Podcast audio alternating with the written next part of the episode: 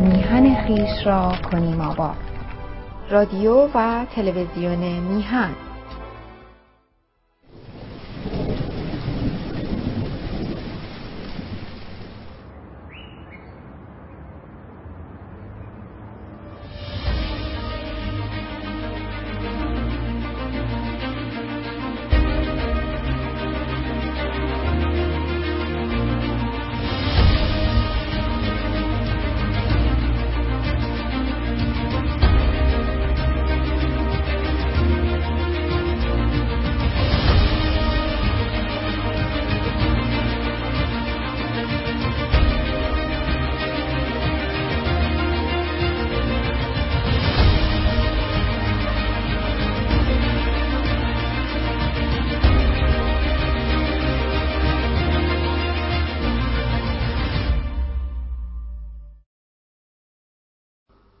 درود بر شما سی و ششمین قسمت از سری برنامه برای یک زندگی معمولی به مطلبی ریشه‌ای در امر کشورداری مربوط میشه و معیاری برای تشخیص تفاوت بین دو جامعه معمولی و غیر معمولی.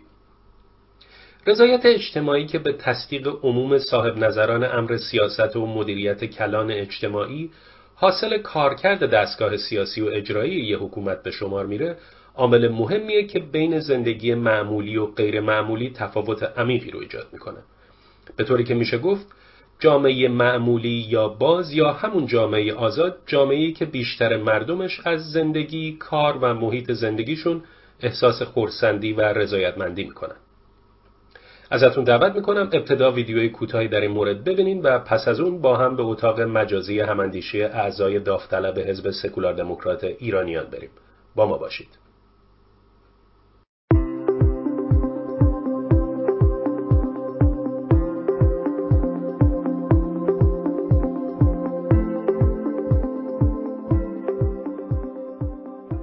نقش سیاسی رضایت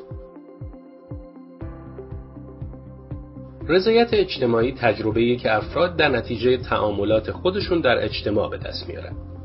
این احساس باعث میشه که حس تعلق در افراد جامعه قوی تر بشه و هر فرد بتونه در محیط های مختلف اجتماعی از ارتباط مطلوب و تجربیات مثبت بهره مند شه.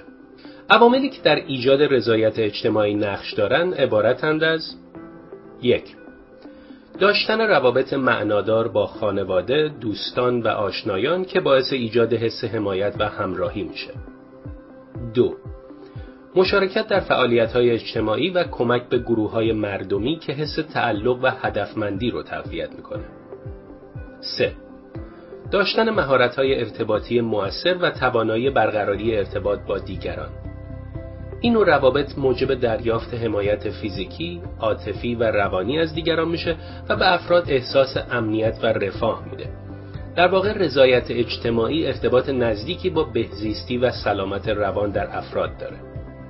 چهار ایجاد علایق مشترک از طریق گفتگوهای سازنده این امر با تقویت تعاملات مثبت و همسویی با دیگران در مورد ارزشها باورها و اهداف منجر به احساس ارتباط و تفاهم میشه و رضایتمندی اجتماعی رو تقویت می‌کنه.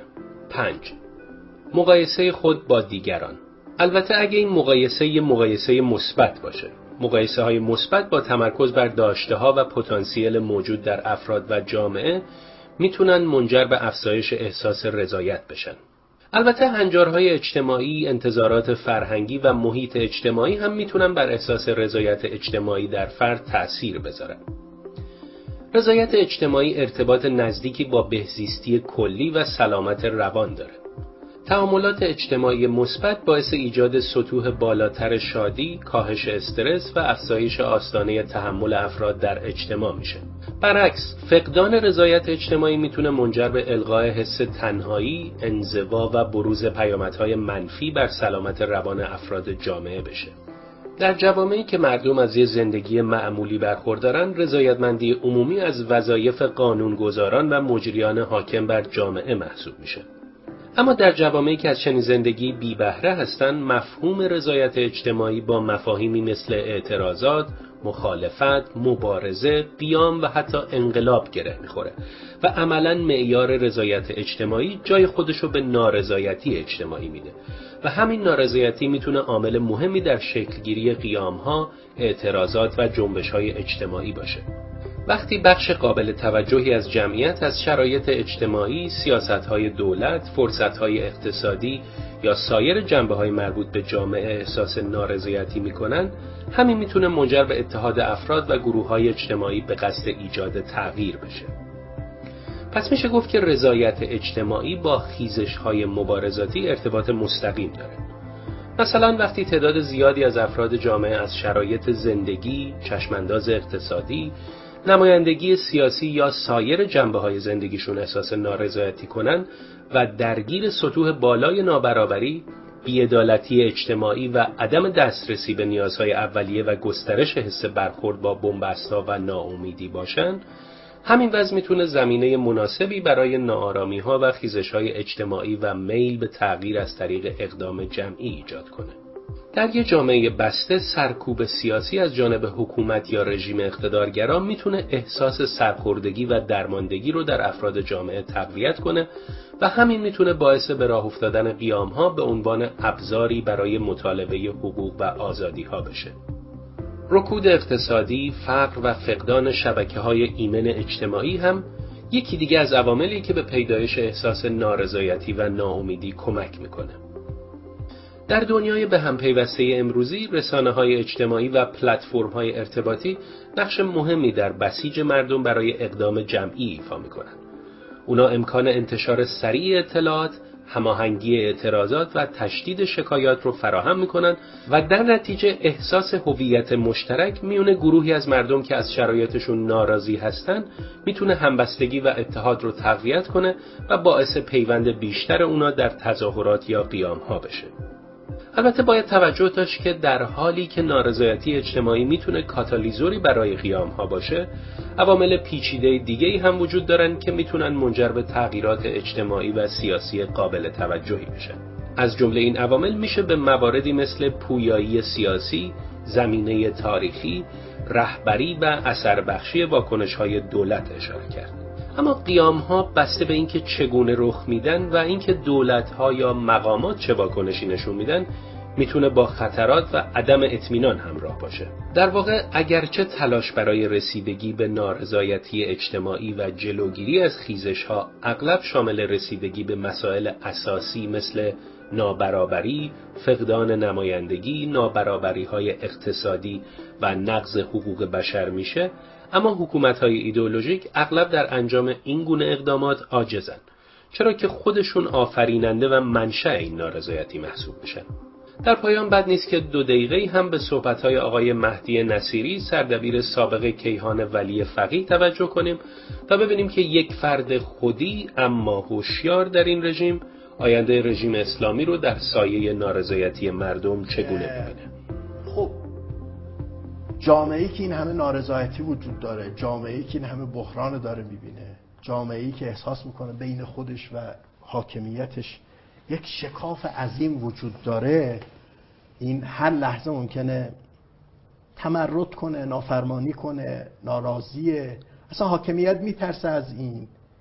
باید این چیزی به عنوان یک شمشیر داماکلوسی باید بالا سر جامعه بذاره به عنوان ابزار سرکوب ابزار هژمونی. ما هستیم ما هستیم. فکر نکنید ما نیستیم. این حجاب اجباریه که یه کارکردش همینه برای اینا. ما هستیم. این هم یکی از ابزارش. اینا به نظر من دلایل عمده این مسئله است. نه شرع نه قانون نه چیزی دیگه. یه سری عوامل اینجوری. این هم کارکردش تمام میشه برای مدت طولانی دوام نمیده.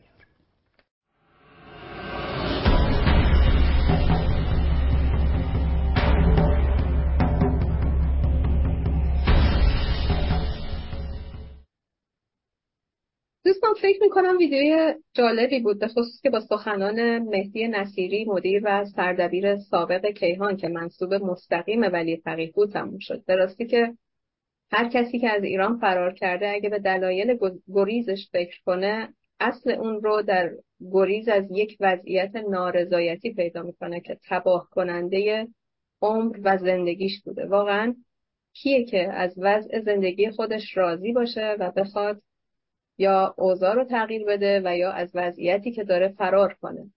به هر حال اجازه بدید هماندیشی امروزمون رو شروع کنیم و اولین کسی هم که داوطلب آغاز بحث شده آقای حسین سایی بفرمایید خواهش می‌کنم آقای سایی ممنون خانم قیاسان. مرسی از وقتی که به من میدیم خب توی ویدیو خیلی واضح و به نظر من به صورت مبسوطی راجع به بحث رضایتمندی و رضایت اجتماعی بحث شده بود. ولی کن خب طبق روال معمول این سری برنامه هامون خب ما سعی می‌کنیم تمرکزمون رو بذاریم روی زندگی های معمولی و ببینیم که تو زندگی های معمولی با چه دقتی و با چه شکلی بحثایی که مطرح می‌کنیم انجام میشه و به قولی هدایت میشه توی اون سیستم ها فکر می‌کنم خوب باشه که اینجوری من شروع کنم که ما در بحث حکومت های معمولی و غیر معمولی و مردم وقتی وارد بحث رضایتمندی میشیم می‌تونیم بگیم که در حکومت های معمولی که معمولا سکولار دموکرات هستن در این نوع حکومت ها حالا بسته به جمهوری بودن یا پادشاهی بودنش که مورد بحث ما نیست عموما مردم و حکومت در یک راستا حرکت می‌کنن. یعنی خواست حکومت رضایت و نشاطیه که در مردم وجود داشته باشه و به طب در فیدبک و بازخورد این مطلب مردم هم اون حکومت و اون به قولی حالا حزب یا اون ائتلافی که اون حکومت رو داره مدیریت می‌کنه رو برای دوره های آتی منتخب می‌کنن دوباره و سعی می‌کنن که این رابطه مثلا حرکت به قول سیاسی دولت و بازخورد ملت این ادامه پیدا کنه و یه رابطه به قولی دو طرفه است بین مردم و حکومت یا سیستم حاکم بر اونجا. ولی که وقتی وارد بحث حکومت های ایدئولوژیک دیکتاتوری تمامیت خواه یا اقتدارگرا میشیم می‌بینیم که عموما مسیر مردم با مسیر حکومت دو تا مسیر جدا هست و لزوما اینا همگرا نیستن و در بیشتر مواقع از هم به صورت واگرا از هم فاصله می‌گیرن. و طبعا تو اینجور حکومت ها ما نمی‌تونیم توقع داشته باشیم که حکومت به فکر رفاه و آسایش مردم باشه و عموما جهتی که نگاه می‌کنه به سمت شرایط مردم بیشتر در جهت اینه که چطور بتونه کنترلشون کنه با چه ابزار با چه وسیله می‌تونه از نارضایتی و اعتراضاتشون جلوگیری کنه. حالا من برگردم به یه سیستم معمولی حکومتی که هدفش رضایتمندی و خوشحالی مردمشه. توی یک همچین سیستمی که می‌تونم حالا کشور اروپایی مثال بزنم یا همین کشور سوئدی که من خودم توش زندگی می‌کنم می‌بینین که دولت در سطوح مختلف برنامه های اجراییش برنامه های سیستمی که تعریف می‌کنه عملا از کوچکترین امور تا بزرگترین امور که سیاست گذاری کلان کشور باشه بر مبنای رضایتمندی مردمش قرار داره. شما به محضی که می‌بینید که در یک مسئله خاصی در یک به قولی چلنج یا چالش سیاسی دولت قرار می‌گیره اولین چیزی که براش اهمیت پیدا می‌کنه و بهش واکنش نشون میده اون افکار عمومی که معمولا توسط رسانه ها و تلویزیون ها و روزنامه ها منتشر داده میشه. بعد فیدبکی که توی اینجور برنامه ها از مردم می‌گیرن راجع به اون مسئله خاص همه اینا رو مورد توجه قرار میدن و توی سیاست گذاری آیندهشون دخیل می‌کنن. از طرف دیگه شما وقتی می‌بینید تو بحث های عملا رفاه اجتماعی وضعیت زیرساخت ها جاده بیمارستان مدارس اینا در کوچکترین سطوح میان اینا اینا رو در نظر می‌گیرن. حتی دور, دور افتاده ترین نقاط رو براش در نظر می‌گیرن که اون عدالت و برابری که یکی از پایه های مهم رضایتمندیه وجود بیاد. اینطور نیست که اگر کسی در یک نقطه دور افتاده در شمال سوئد زندگی می‌کنه امکان تحصیلش ضعیفتر باشه از یک کسی که توی مرکز شهر استکهلم داره زندگی می‌کنه. دولت موظفه که امکانات مناسب رو برای بچه های اون منطقه فراهم کنه. و در غیر این صورت باشه که به نتیجه که می‌گیریم اینه که نارضایتی تو اون مناطق باید بیشتر باشه و عملا دولت یا اون حزبی که اونجا مستقر و حاکم هست برای انتخابات بعدی قدم به مشکل برمیخوره. در مقابل میایم ایران رو نگاه می‌کنیم. متاسفانه جاده ها رو می‌بینیم که از بیخوبون عملا دا ناکارآمده با مشکلات زیاد که خودش عامل بسیاری از حادثه های جاده میشه و افراد زیادی کشته میدیم در سال. بحث بیمارستان و دارو رو می‌بینیم. باز به نوعی مافیای دارو که وابسته به حکومت میاد به شکلهای مختلف. داروسازی رو که تعطیل می‌کنه تو کشور برشکسته می‌کنه. واردات دارو ممنوع میشه به خاطر مشکلات سیاسی که باز دولت باش درگیر و بحث بحث پولشویی و مسائل مشابه.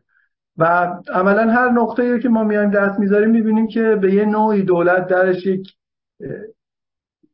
اشتباهی صورت داده یا خرابکاری عملا انجام داده که اون باعث نارضایتی در یک طیفی از جامعه شده.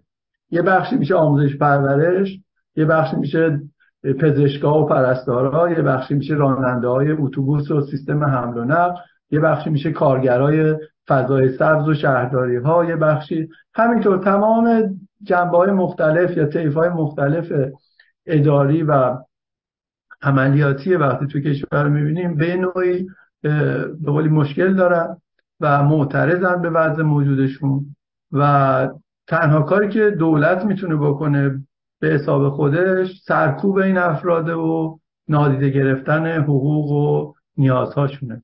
همین چیزی که مهمه به نظر من باید نقش دولت ها رو در این مثلا مسئله شفاف کنیم و ببینیم که یه دولت معمولی چطور واکنش نشون میده به اعتراضات مردمیش و یه دولت غیر معمول اقتدارگرا چطور نشون میده. ممنون از شما. سپاسگزارم. خانم سارا فرزان بفرمایید خواهش می‌کنم. سپاسگزارم. ممنون از شما. با توجه به اینکه بحث اصلی ما نقش سیاسی رضایت نقش سیاسی رضایت هست. حالا بحث بحث رضایت اجتماعی هست. اما جا داره که اینجا من به این اشاره بکنم که در بحث رضایت اجتماعی اگر ما بخوایم نگاه بکنیم به سیستم اجتماعی و سیستم اجتماعی رو یک کلان سیستم ببینیم که در ارتباط باز سیستم کلانترش که حاکمیت هست اون وقت قبل از اینها ما باید به اون خورده سیستمی که آدم ها در این سیستم اجتماعی رو سیستم اجتماعی رو درست می‌کنن در واقع بپردازیم. در واقع افراد به عنوان واحدهای کوچکی که سازنده کلان سیستم اجتماع هستند در درجه اول باید در واقع در احساس رضایت فردی و شخصی داشته باشند که این احساس رضایت و شادی درون افراد عمیقا گره خورده به, به برآورده شدن نیازها و انتظارات اونها از زندگیشون. که اینجا باز دوباره ما تکرار می‌کنیم این بحث رو که نیازهای انسانها بر طبق همون اساس هرم نیازهای مزلو که در قاعده به نیازهای اساسی می‌پردازه مثل پوشاک و خوراک و مسکن و نیازهای اولیه. خب بعد از اینها هستش که فرد یک درجه رضایت ابتدایی رو از زندگی پیدا می‌کنه و میاد بالا اون موقع مثلا به امنیت فکر می‌کنه رضایت در مرحله که امنیتش تامین میشه رفاه بهداشتش تامین میشه و تا بیاد به اون مرحله به اون, قا... اون رأس برسه که میشه خودشکوفایی. ما اصلا بحثمون الان اون نیست. اما می‌خوایم بگیم که انسان هایی که در ابتدا رضایت رو در برآورده شدن نیازهای اولیشون پیدا می‌کنن شاید بعد از تولد اجتماعیشون یعنی ورود به مدرسه ورود به جامعه ورود به محیط های شغلی اون موقع باشه که در واقع این تجربه ها گره می‌خوره به تعاملات اجتماعیشون.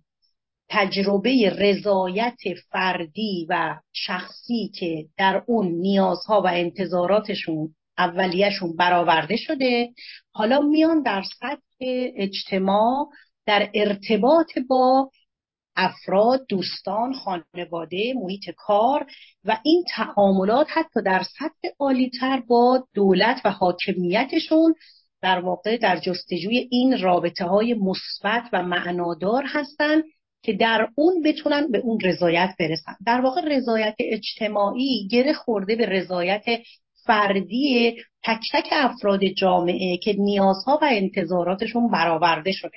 این نیازها و انتظاراتی که در, در افراد برآورده میشه همینطوری که برآورده نیست. در حال اینها رو باید یک حاکمیت و یک سیستمی ایجاد بکنه برای مردم. که اینجاست که دیگه وارد بخش نقش رضایت بخش سیاسی رضایت ما میشیم. در واقع ما در این در این در این بخش به این می‌پردازیم که چجوری یک حاکمیت می‌تواند یک حاکمیتی که معقول رفتار می‌کنه و رابطه بین مردم و حاکمیت یک رابطه توأم با اعتماد و احترام هست چطور تلاش می‌کنه یک حاکمیت مردمش رو به مرحله از سطحی از رضایت برسونه که اونها نیاز اقل نیازهای اولیهشون برآورده باشه حالا بحث انتظارات جداست چون بحث انتظارات به عنوان یک متغیر می‌تونه نسبی باشه و اینکه افراد هر لایه از اجتماع با توجه به میزان حالا تفاوت‌های فردی تلاش‌های فردیشون می‌تونن سبک‌های مختلفی از زندگی رو داشته باشن. اما انقدر در یک جامعه معمولی انقدر تفاوت بین لایه های اجتماعی رو دولت نمی‌ذاره ایجاد بشه تا مردم به اون سطح از نارضایتی برسن. یک حکومت معمولی یک حکومتی که تلاش می‌کنه مردمش در یک اقتصاد سالم از رفاه نسبی معمولی برخوردار باشن هرگز اجازه نمیده اختلاف طبقاتی بگونه ای بشه که مردم جامعه هر روز شاهد اختلافات فاحشی در سبک و نوع زندگیشون باشن و قدرت اداره زندگیشون و برآوردن نیازها و انتظاراتشون انقدر وحشتناک بشه که علنا ببینن که بین خودشون و یک سه تا خیابون چهار تا خیابون بالاتر از خودشون فاصله وجود داره. اینجا ما می‌بینیم یک حاکمیتی که تلاش می‌کنه در یک اقتصاد سالم مردمش رضایت داشته باشن. مردم به اون سطح از رضایت سیاسی و اجتماعی هم از حاکمانشون خواهند رسید. اما در یک زندگی غیر معمولی در یک حاکمیت ایدولوژیک غیر معمولی ما شاهد این هستیم که حاکمیت حاکمیتی که درگیر فساد درگیر رانت و اختلاس و در واقع کنترل شدید مردم هست. هر روز تلاشش بر این هستش که نارضایتی رو در مردم بیشتر و بیشتر بکنه. و اینجاست که نارضایتی مردم گره می‌خوره به اعتراضاتشون و گره می‌خوره به اینکه بر یعنی وارد این بشن که اصلا بیان علنا اعلام بکنن. بحث حقوقشون هست بحث معیشتشون هست بخش بحث بهداشتشون هست درمانشون هست مسکنشون هست و این یک زندگی غیر معمولی ایجاد شده برای مردم که در اون نیازهای اولیه که برآورده نمیشه هیچ انتظاراتشون که برآورده نمیشه هیچ بلکه یک فشاری هم از طرف حاکمیت ایدولوژیک و دیکتاتوری براشون وارد میشه و این زندگی و عرصه زندگی رو برای اونها تنگتر و تنگتر می‌کنه تا جایی که نارضایتی مردم تبدیل میشه به اقدامی که می‌خوان اصلا حاکمیت در واقع حاکمیت رو براندازن و با حاکمیت به ستیز و مبارزه وارد میشن. خب اینجاست نارضایتی فردی آدم ها به نارضایتی اجتماعی و در نهایت به نارضایتی سیاسی اونها می انجامد این وضعیت در یک حاکمیت غیر معمولی دیکتاتور و به ویژه ایدولوژیک هستش که در نهایت نمی‌تواند نیازهای مردم نیازهای اولیه که در سطح خوراک و پوشاک و مسکن هست رو برآورده بکنه و این افراد ناراضی زنجیروار تشکیل کلونی ها و جمعیت های ناراضی و در نهایت تبدیل به یک جریان نارضایتی سیاسی میشن که بر علیه حاکمیتشون قیام می‌کنن. اما این وضعیت رو ما در جوامع معمولی نمی‌بینیم. این خلاصه بود از اونچه که در رابطه با رضایت فردی و ارتباطش با رضایت اجتماعی و سیاسی خدمتون عرض کردم. در قسمت دیگه اگر فرصتی بود با هم خدمت سپاس. سپاسگزارم. آقای دکتر نوری علا بفرمایید میکروفون در اختیار شماست. بله خیلی ممنون. از کنم که من فکر می‌کنم در بین همه مسائلی که تا کنون تو این برنامه های برای یک زندگی معمولی مطرح کردیم این مسئله نارضایتی بیشتر از همه اهمیت داشته باشه. برای هر کدوم از اون عواملی رو که تا به حال مورد بحث قرار دادیم منجر می میشن به نارضایتی. بنابراین می‌شد گفتش که نارضایتی شاکلید این بحث است. آیا جامعه از زندگی که داره راضی هست یا ناراضی است؟ این که از کنم که مثلا تبعیض وجود داره بنابراین نارضایتی ایجاد می‌کنه یا اختلاف طبقاتی وجود داره یا هم گرانی وجود داره کمبود کالا وجود داره ناکارآمدی حکومت وجود داره بحران اقتصادی وجود داره. همه اینها منشأهای ایجاد نارضایتی هستند. اما به نظر من قبل از اینکه برنامه شروع شه حالا امیدوارم که آقای آقازاده بحث خودش رو ارائه بده. بحث ما راجبه یه الگوی پیشنهادی حکومت به مردم هم هست که این یه بود فرهنگی هم به مسئله نارضایتی میده. و من فکر می‌کنم که یه کمی راجع به این اگر صحبت بکنیم شاید مسئله یه جا چشمانداز نارضایتی در ایران یک معنای دیگری هم پیدا بکنه. خانم فرزا راجع به ایدئولوژی صحبت کرد. یکی از ویژگی های ایدئولوژی این است که این یک نوع خاصی از زندگی رو در خودش داره. یعنی اگر که بخوایم بگیم که ایدئولوژی چیه می شود گفتش که یعنی حکومتی که یا حکومت ایدئولوژیک چیه؟ میشه گفتش که حکومت ایدئولوژیک حکومتی است که برای مردم نقشه داره. یه نقشه رو می‌خواد بر مردم تحمیل بکنه و می‌خواد همه مردم به اون راه بیان. خود به خود این مسئله به خاطر اینکه با تحمیل و زور و از کنید زورگویی و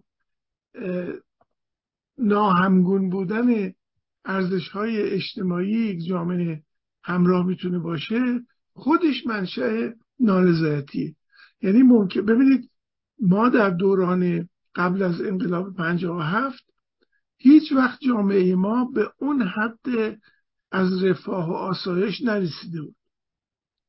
و بسیاری از ناظران تعجب می‌کنن که چرا یک حکومتی که برای مردم اون همه مسائل فراهم کرده بودش اون همه آسایش فراهم کرده بود نمی‌دونم سرانه ملی رو بالا برده بود مملکت رو از فئودالیسم رد کرده بود آورده بود به یه دوران مدرن. این همه اون اصول انقلاب سفید رو که نگاه بکنید همه اونها چیزهایی بودش که در راستای ایجاد رضایت در مردم عمل می‌کرد. چرا باعث شدش که همونها باعث شد که مردم از کنم که در علیه اون شورش بکنن؟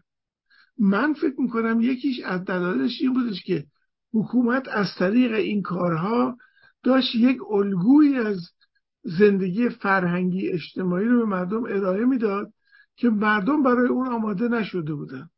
حالا از دوران رضاشاه بگیریم تا دوران محمد رضاشاه یعنی مثلا بگیریم کشف حجاب در زمان رضاشاه رو.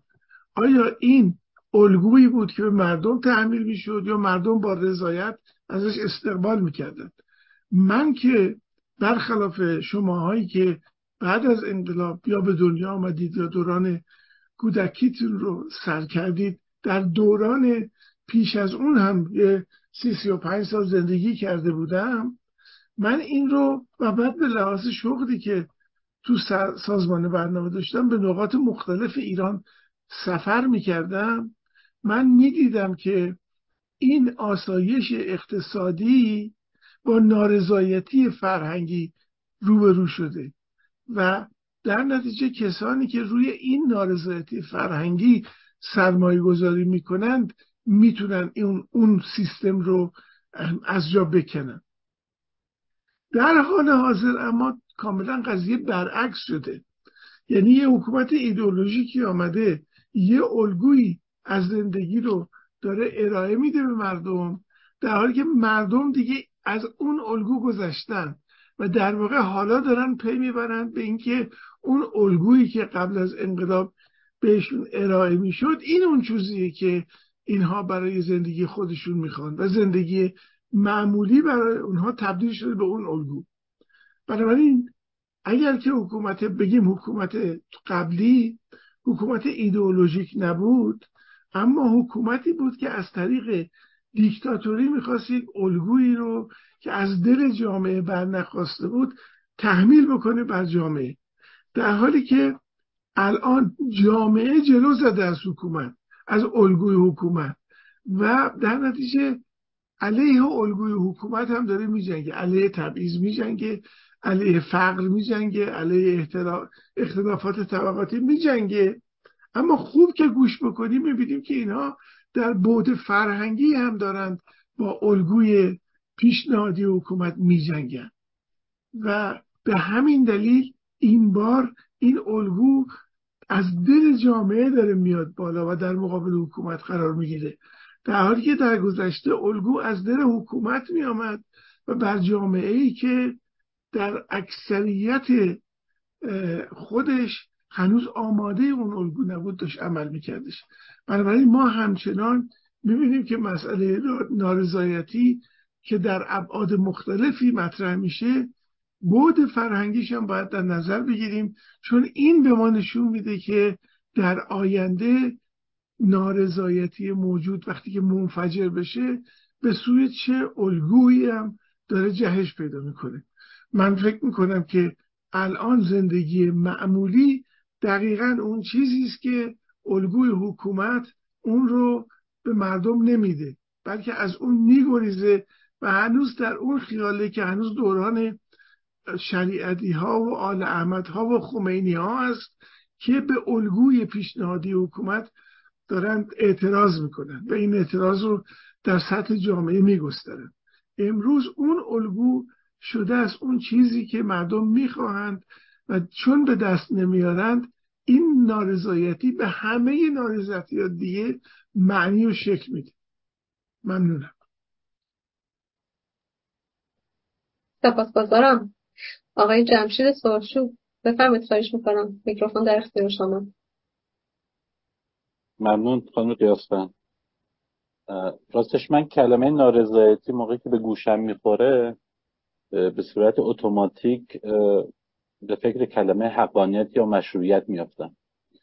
حالا چرا این کلمه رو تو ذهنم میاره این هستش که در حال خب تو هر جامعه مردم یه سری از وضعیتشون راضی هستن یه سری از وضعیتشون راضی نیستن. حالا به هر دلیلی.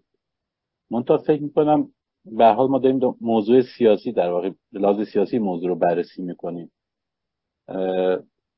شما موقعی که از وضعیتتون ناراضی هستین فکر کنم دو حالت وجود داره. یکیش اینه که آیا این وضعیت یک نارضایتی طبیعی هست یا در واقع یک نارضایتی هست یک وضعیت شما درش قرار دارین که این مربوط به حکومت هست یا نیست. مثلا شما یه جایی زندگی می‌کنین شما کانادا زندگی می‌کنین بعد زمستون میشه منفی 40 درجه. خب شما خیلی ناراضی هستین از این وضعیت ولی اینو تقصیر حکومت نمی‌دونین. اینجا کاناداست دیگه منطقه شمال فرض کنید کره زمین هست و آب و هوا اونجا اینطوریه. مثلا همین آب و هوا رو که دارین شما و اینو به خاطر حکومت نیست. اگه برین خونه و خونه برق نداشته باشین گاز نداشته باشین همین امر واحد در واقع مربوط به حکومت است. یعنی شما میگید بسیار خوب من تو خیابون سرمام میشه سرمام تاثیر حکومت نیست. ولی من چرا باید تو خونه گاز نداشته باشم یا وسیله انرژی نداشته باشم؟ و حکومت حکمرانی به صورت کلی نتونسته در واقع اینو برای من فراهم کنه. بنابراین در هر امری موقعی که ما در مورد نارضایی نارضایتی یا رضایت صحبت می‌کنیم. ما به اینجا می‌رسیم که این رو در واقع مربوط به حکومت می‌دونیم یا اینکه نه یک امری خارج از حکومت هست. مثل مثلا مسائل فرهنگی. بنابراین شما هر موقع هر وضعیتی که درش هستین این رو فکر می‌کنین آیا این وضعیت عادلانه ای هست یا وضعیت عادلانه ای نیست در کل؟ شما در یک انتخاباتی شرکت می‌کنین به یک حزبی رأی میدین به یک کابینه رأی میدین. بعد این کابینه دقیقا 180 درجه برعکس میشه. اون چیزی که شما انتظار داشته باشین عمل می‌کنه. شما انتظار دارید که نرخ بیکاری کم بشه بعد زیاد میشه. اینجا در واقع شما حتی حکومت هم مسئول نمی‌دونید خودتون مسئول می‌دونید میگه من یکی از کسایی هستم که رفتم به این حزب به این کابینه رأی دادم. یا موقعی که شما وضعیت خیلی اسفباری دارین ولی این رو به خاطر اصولی می‌دونید که شما بهش پایبندید شما طی جنگ جهانی دوم فرض کنین اگر انگلیس زندگی می‌کردین زیر بمباران شدید بودین. حالا یه خبرنگار می‌رفت از یه انگلیسی از لندنی می‌پرسید شما وضعیتتون چطوریه؟ خب از وضعیتش که راضی نبود. احتمالا با خوشحالی می‌گفت نه نه خیلی هم خوبه. من دارم مقاومت می‌کنم و کشورم داره در مقابل در این جنگ در مقابل نازیا داره مقاومت می‌کنه و این وضعیت نابسامان ممکنه حتی یک حس خوشحالی همین حس مقاومت رو بهش داشته.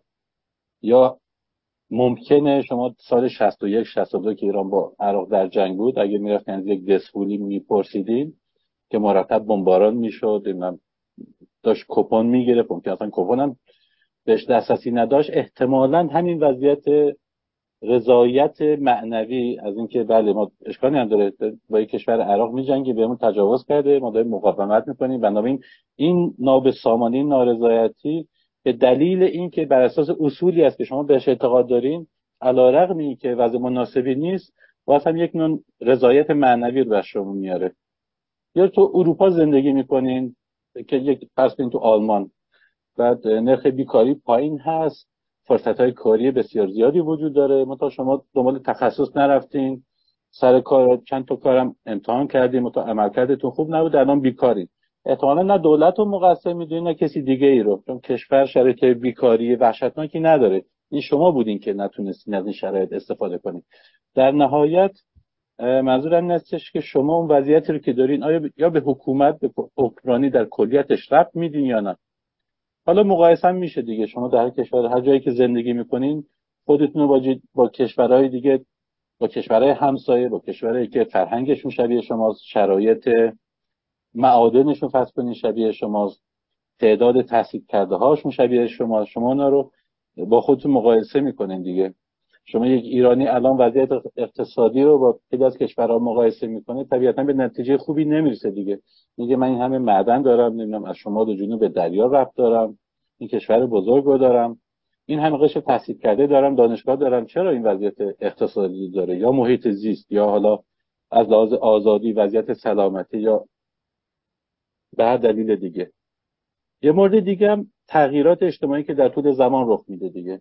یک مسئله ای که صد سال پیش خیلی عادی بوده. یه نفر زنان حق رأی خیلی جایی که جهان نداشتن. حالا من ممکنه تاریخ رو خیلی درست ندونم میگم 100 سال 150 سال. ولی احتمالا خیلی هم شاکی نبوده دیگه. یه امر پذیرفته شده بوده که زنان حق رأی ندارن. ولی الان تو هر کشور دنیا احتمالا شما از یک زن بپرسین اگه حق رأی نداشته باشه خیلی ناراضیه. این من میشه همه جای دنیا حق رأی دارم پس چرا من ندارم؟ این تاریخ جهان این که رفاه آزادی و خیلی چیزای دیگه تغییر کرده باز هم تو سطح انتظارات ما تاثیر داره. حالا دوستان به مسائل فرهنگی هم اشاره کردن که اینم بسیار اهمیت داره. ولی اونجا یه امر واحد ممکنه دو تا عمل مجزا درست کنه. مثلا شما در ایران ممکنه تبعیض مذهبی وجود داشته باشه. اکثریت حالا فرض می‌کنیم اکثریت شیعه هستن پس دو درصد هم سنی مذهب هستن. این کجا نارضایتی میشه کجا نمیشه؟ اونجای نارضایتی رضایت میشه به نوعی یا پذیرش میگم نمیگم رضایت. این هستش که می‌بینید که بله من در مقابل اکثریت کلی با یک اقلیت هستم. این فرهنگ عمومی هم هستی که حالا بسیاری مذهب منو قبول ندارم. ولی به قوانین که نگاه می‌کنین می‌بینین نه قوانین تبعیض برانگیز نیست. مثلا میگم حالا من مثال ایران رو گفتم. شما اینجا خیلی ناراحت نمیشین میگین نه خب قانون از من حمایت می‌کنه. تا فرهنگ عمومی هست یا در مورد زنان. اکثریت جامعه ممکنه بسیار متعصب باشن.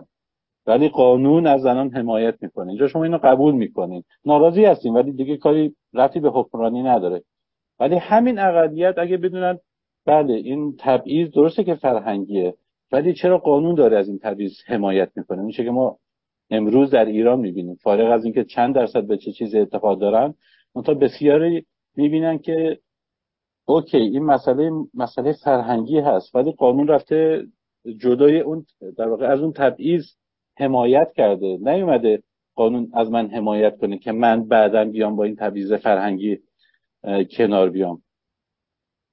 در نهایت این رضایت و نارضایت یه پارامتر که اونو خیلی خیلی نتیجهش رو عوض می‌کنه موضوع آلترناتیو اون وضع هست. یعنی چی؟ یعنی شما از یه وضعیت ناراضی هستین ولی آیا یک آلترناتیو بر این وضعیت متصور هستین یا نه؟ این شرایط بعدی که دارید می‌تونید خب این شرایط چطوری تغییر می‌کنه؟ این حکمرانی اگه چی بشه این وضع من عوض میشه. من بیکار ممکنه سر کار برم. منی که از هیچ نوع آزادی برخوردار نیستم. چه حاکمیتی؟